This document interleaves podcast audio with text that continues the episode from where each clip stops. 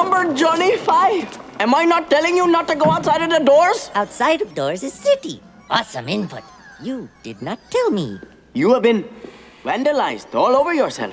No, decorations, multicolored petroleum byproducts. Los locos kick your ass.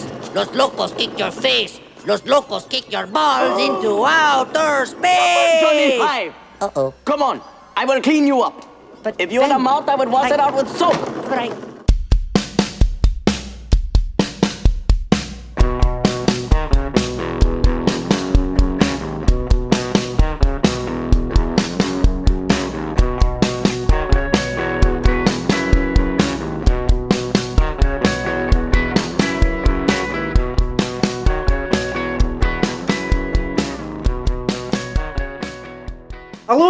So What's the Problem, podcast in which we rewatch movies from our youth to determine if they're problematic by today's standards. I'm Jimmy.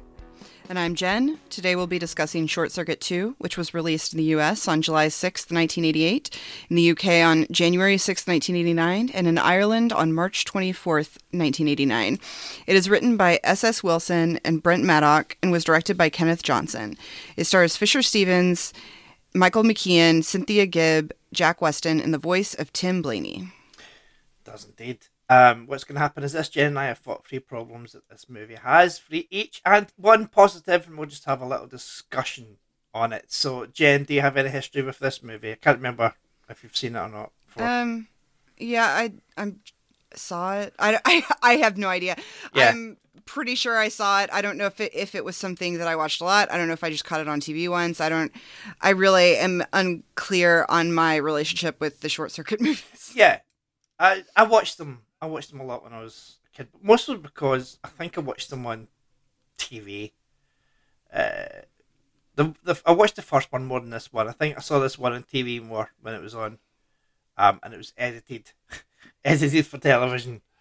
Um, but but yeah, it's it's not one that I've I've returned to. I've got the Blu-ray of it, uh, so that's good. But yeah, it's not one that I actually. It's it's not one of my favorites. I, I do prefer. I mean, I quite like this one. I don't think this one is bad. Um, Mm-mm.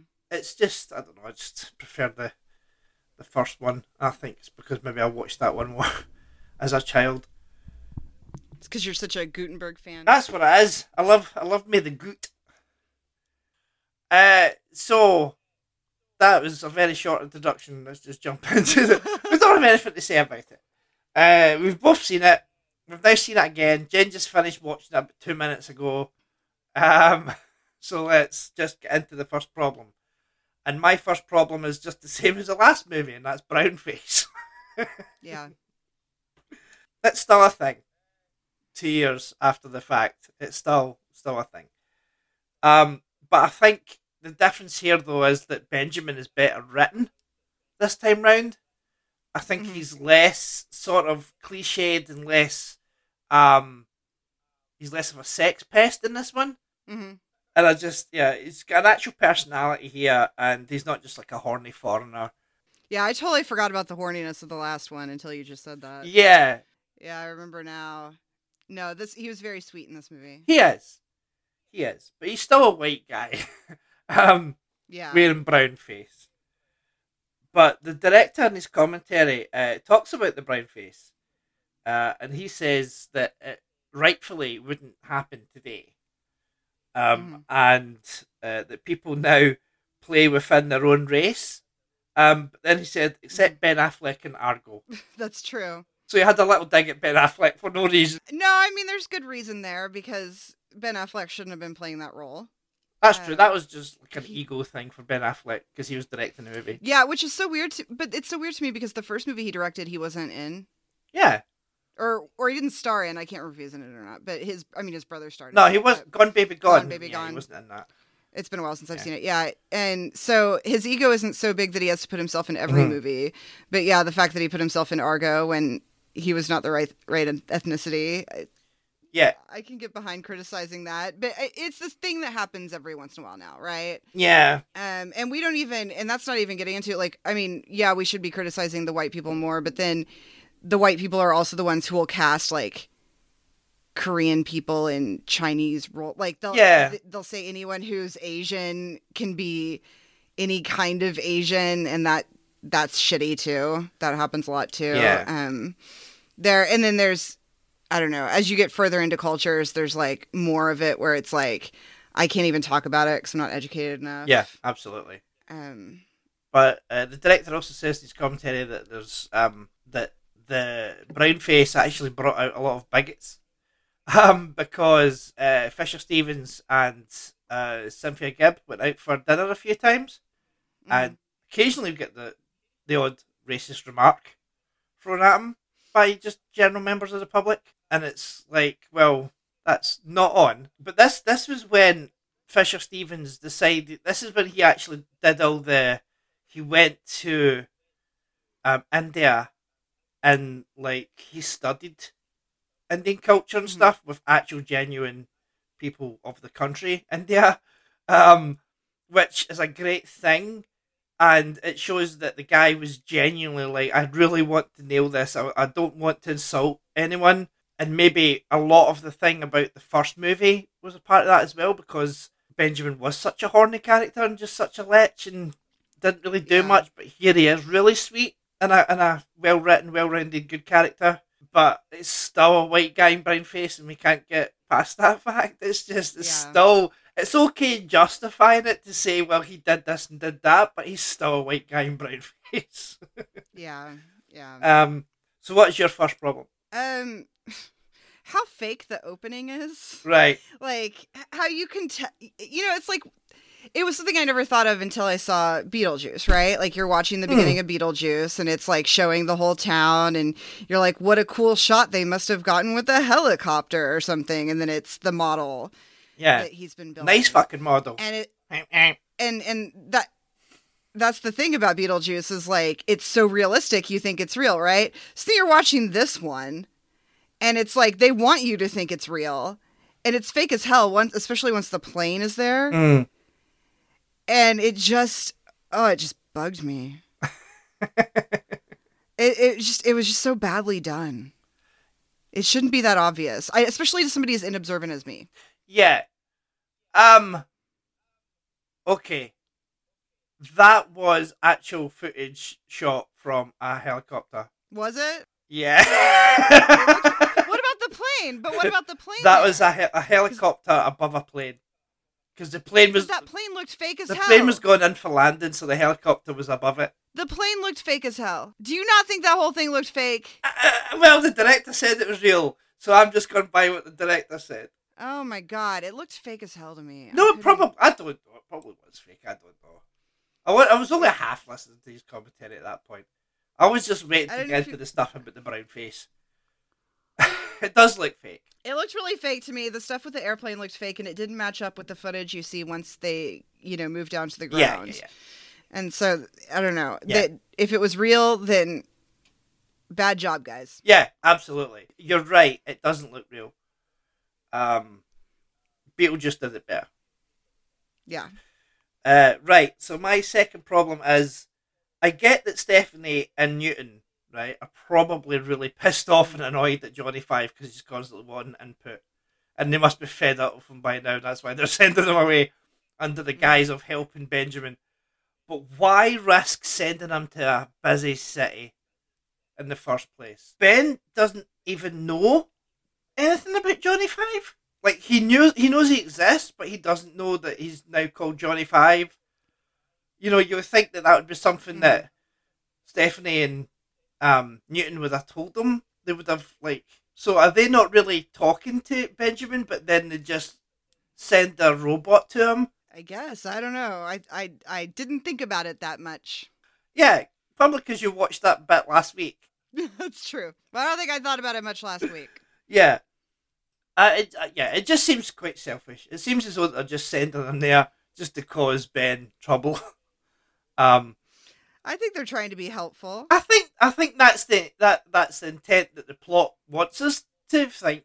But I think it's actually, um, no, that's what it's supposed to be, right? hmm But you would think that these two people, one of them is a scientist, they would realize that maybe sending this million dollar robot to New York City. Well, what drives me crazy is the idea that like like so Johnny Five's supposed to be very smart.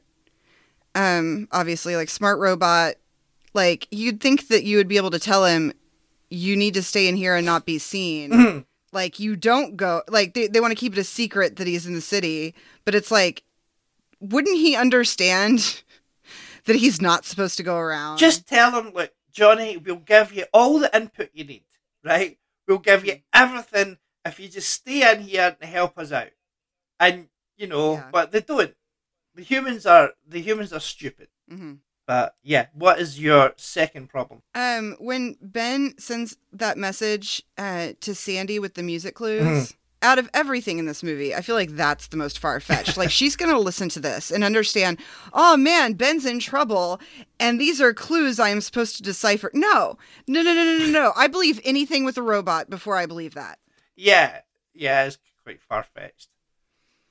It's ridiculous. Yeah, I, I, it's like the idea of it is clever, but if you think about it for more than half a second, you're like, this. D- why would she think like this doesn't make sense? yeah. She automatically goes to Ben is in trouble. Yeah. It's like Lassie come up to her and started barking, and she just Mhm. got it right away. It's it's quite you know far fetched, but that's the movies. Uh, right. So my my third problem is the scene where Johnny Five is destroyed is pretty fucked up. It was. I saw it was voted somewhere as like one of the top five saddest movie scenes of all time. Was it? Somewhere. I It know. fucked me up as a child, and it, It's really upsetting. it is still quite upsetting as an adult to see. well, like, I guess this is a good time to talk about uh, Siskel and Ebert. Did you see how Siskel and Ebert rated this movie? Two thumbs up. Two thumbs up from Siskel and Ebert. What did they? and Ebert's thing was I think it was Ebert that said like I mean you you care about this damn robot. Mhm. Like you get to that point and it's like yeah it's a stupid movie but like it is upsetting. Yeah, It is really upsetting and that shows that they were doing something right. yeah. If you find Johnny 5 getting the shit kicked out of him upsetting then they're they've done a good job of making you care about this robot. Yeah, And I thought that was interesting. Siskel and Ebert liked this. yeah, it is quite strange. I, I, I mean, I agree with I agree with them that it is. I mean, it's emotional manipulation by the filmmakers, but it works. In the end of the first movie, he blows up, but it's not really him. But I think now that you have like two movies worth of Johnny Five, and the fact that this is more brutal, it's not just like an Mhm. instant explosion. It's like um, he's getting, yeah, like you said, he's getting the shit beaten out of him by this bunch of guys, um, and he even bleeds at one point, hmm Yeah, and it's it's just it's horrifying to watch. it is. Yeah. it is. But yeah, no, well done to the filmmakers for that. It's it's if you can have a, a, a reaction like a horrified reaction to a robot getting beaten up, um, Mhm. then the filmmakers are doing a good job. I think. Yeah, yeah, and it's well, and it's so personal too, Mhm. right? Like they are wanting to kill a witness. Mm-hmm. Like, yes, he's not a person, but to us, he's a person, and it's just, uh, it's just so sad. Yeah. Yeah. I thought you'd appreciate that, Jen. What's your uh, third problem? We're just flying through Mhm. these. Um, okay, this is stupid. Um, and this is the kind of problem I hate because it's not great for a podcast because there's no visuals. But that jacket she's wearing for most of the third act that Sandy's wearing, oh my god, it's awful. Do you know what I'm talking about? Yeah, yeah. it's terrible. Like at first, I was like, did she did she fall in the trash? Like what what's wrong with this jacket? It's so it's so gross Yeah.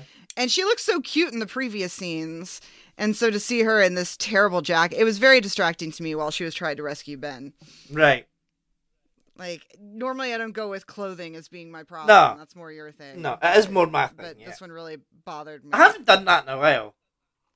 Um, I've been listening back to old episodes for the anniversary um, thing that I'm doing, and I've only really done clothing like twice so far. weren't they both ties They were both ties. One was a bow tie, one was a tie. Yeah, yeah. Um, and yeah, out of the, I think I've done twenty. No, I've done the first year, Okay. um, which was the crush up until uh, the wizard, I think, and then I've, so I've done all of those. So out of those ones, uh, and I've done a couple after it. Um, I've done forty eight hours as well, and that was the first one of year two. Gross. Uh, so, um, oh, that was a joy to listen back to.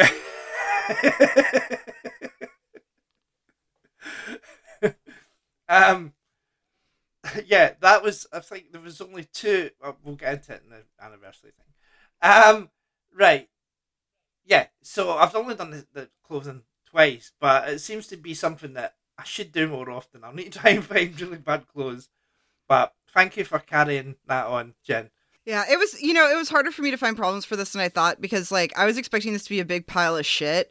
And I'm not saying it's a good movie, but I actually enjoyed it quite a bit. Mm-hmm. And it's so funny because when I told Dylan last week what I was going to be watching, he was like, couldn't you at least watch the good one? And I was like, well, we already watched the first one. He's like, yeah, but this is just, like, why would you do this to yourself? And I was like, excuse me. and I expected it to be way worse, but especially now that you're reminding me of the stuff I hated about Ben in the Mm-hmm. first one. Like this one was I might have enjoyed this one better than the first. Yeah, yeah. I've got nostalgia for the first one more, so it's probably that. But I do think this is a more competently made mo- movie, and I think it's um, it's one with better characterization. Um, And Michael McKean's a nice addition. Yeah? Like I enjoy watching smarmy Michael McKean. Like that's nice. Yeah, that's good. Um, I really like the girl who plays Sandy. mhm. Um, Sophia Gibb. She makes me she makes me care about her more than I should when she's barely been on screen. Yeah, Um, even when she's wearing a horrible jacket.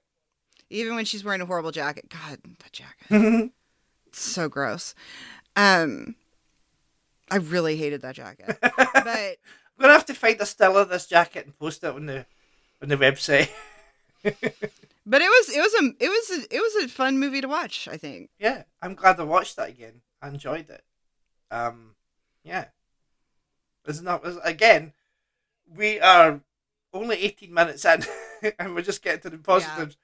But no, it's a fun. It's a you know fun enough movie. Uh, but yeah, I think nostalgia is just sort of making the first one edge it for me a little. But I do, I do appreciate this one. I do think this one well made. So my positive is uh, the score, which I use a lot. Um, Yeah. but I, I like I I like the main theme to this. yeah, I like a I like a nice 80s score Mhm. with some saxophone.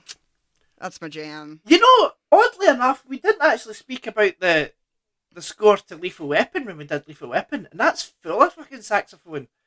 The, the saxophonist in that is like for build in the um the music because it's Michael Kamen, Eric Clapton, and David Sanborn, or maybe David Sanborn was he got added in the second movie, maybe, but yeah, like the saxophone was a big deal uh, throughout those Lethal Weapon movies, and we barely mentioned it. And I love the score to. Lethal Weapon, and I'm shocked that I never mentioned it. I love the saxophone in that score.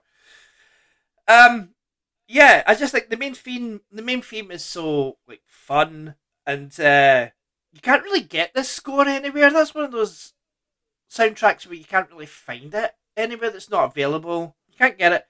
Um, there's no original songs in this, like in the first movie. There was two original Yeah. songs, but the use of "Holding Out for a Hero" is quite. I don't know. It was kind of dated by 1988. hmm So, what is your uh, positive?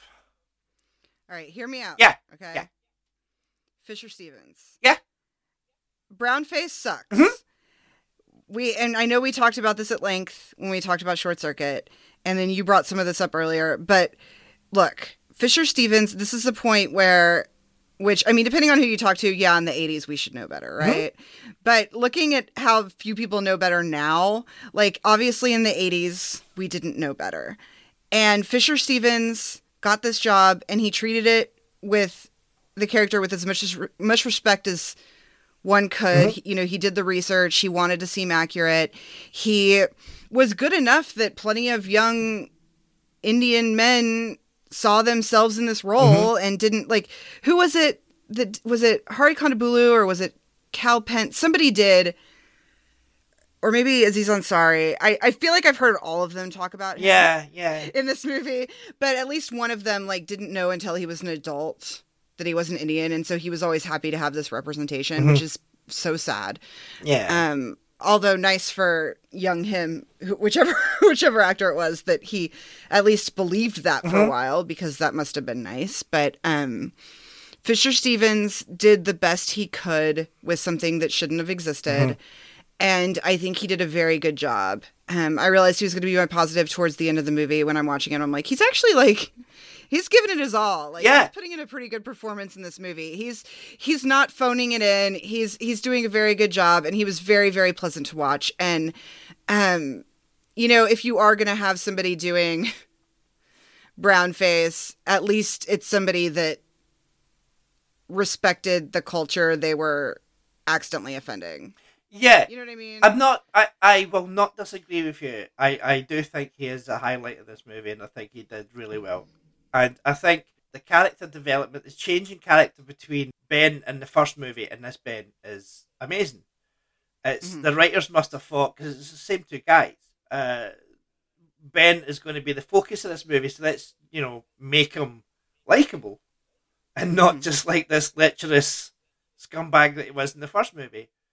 And yeah, I, I commend them for writing a good character. I commend Fisher Stevens for giving it hundred percent, and Mhm, actually um, giving a shit mhm. because again, it like you know sequel could easily just have phoned it in, um, but none of them did. Uh, and I do, I do think like even though I put brownface as my negative because it still is a negative, it's still a problem. Mhm. I It do is. think that the overall result was quite good. Well, and if you think about the fact that um this is a huge problem and it is the main thing like if people talk about this movie that's what they're talking about right like that's how it comes up in conversation so looking back like it honestly should age even worse than it does um and the fact that it doesn't come off as super offen- the the first movie was offensive but more just in a misogynistic way Yeah, and that doesn't have anything to do with brown face it just happened to be a character in brown face but with this movie it's like it and obviously i'm speaking as like a super white person but it doesn't come off as offensive no, I do. I Um, think the brownface is more offensive in the first movie though. yeah because of the way that the character was written. Because it was saying Mhm. that this this foreigner can't understand English and he's also Yeah. a lech and it makes him say horrible things. Um but but yeah, it's handled much, much better here. hmm Yeah. No, I, I agree with you, Fisher Stevens is a highlight. There. I agree with your position. yeah i he shouldn't be watchable in this movie No. knowing what we know he shouldn't be watchable and he is. He is very it's it's this isn't the sort of thing that would be easy for me to forget while watching it and it is so and maybe that's a bad thing i don't know but um Because he's charming I, as I well. think he's very good. He's yeah he's he's very charming and it's just like it's kind of sad sometimes to think about like the stupid shit Hollywood does where like these actors you'll watch them in performances where they're doing something offensive but they don't they're just so innocent. They just don't Mhm. like he's ju- he's somebody who's actually trying to do his best Yeah. he's trying to honor you know the culture the best he can and it just it's unfortunate it's unfortunate to see how good he is in this and the fact that like how, obviously it's good that he regrets it now but it, it just the whole thing makes me kind of sad to see yeah. him giving it his all and it's like someday this is going to be something that you're going to wish didn't exist you know Yeah, because it is sad when you say that, that young Asian actors were watching this and, and thinking, oh, this is a great representation, blah, blah, blah. He's a nice guy, Mhm. blah, blah, blah. And it turns out it's a white guy. That must have been horrible. Well, and that's the same thing that happened with some with a lot of um them with Apu as well. Mhm. So, um Yeah. But, yeah, I, I mean, it gave it gave young kids some hope, at least. And now these Yeah. now these people are, you know, known actors. Yeah, So- at least one of the guys I mentioned, I'm pretty sure said uh, he wouldn't have gotten into acting Yeah, if it weren't for that. So it's like it's kind of a mixed. It's a weird thing, right? is. Yeah, it absolutely is. On the one hand, it's like it's great. It inspired them to get into show business and to act. And then on the other hand, it must have been like a bit of a blow to discover that it was actually a white guy. But you know, it's uh, yeah. Is While we're talking about it, Mhm. let me just throw it out there. If uh, the documentary "The Problem with Apu," which was produced by Hari Kondabolu, I highly recommend it. Mhm. Um, especially if you don't understand why they would be offended by characters like this or Apu, um, and the fact that Apu was voiced by a white guy for decades. yeah, Um, it's a really good documentary, and it it it was a brave documentary for him to make because he got so much hate because of it I it's know. a lot of threats, a lot of racism he's had to deal with. Um, Yeah. it, it comes back all the time. Like when Hank Azaria said he wasn't going to be playing Apu anymore. Once again, Hari Kondabolu went through all that hate, and it's just it's so stupid. It's it's so frustrating that the way people treat him for what is an incredibly valid opinion. Yeah, but it's it's things like um, Family Guy. Does Family Guy get shit for the character of Cleveland Brown? I've never heard anything about that. Because Cleveland Brown, have you? Because Cleveland Brown's voiced by a white man. Yeah, yeah, no, that's been a thing too. Yeah. Um, but but the problem is is there you still have black representation That's true.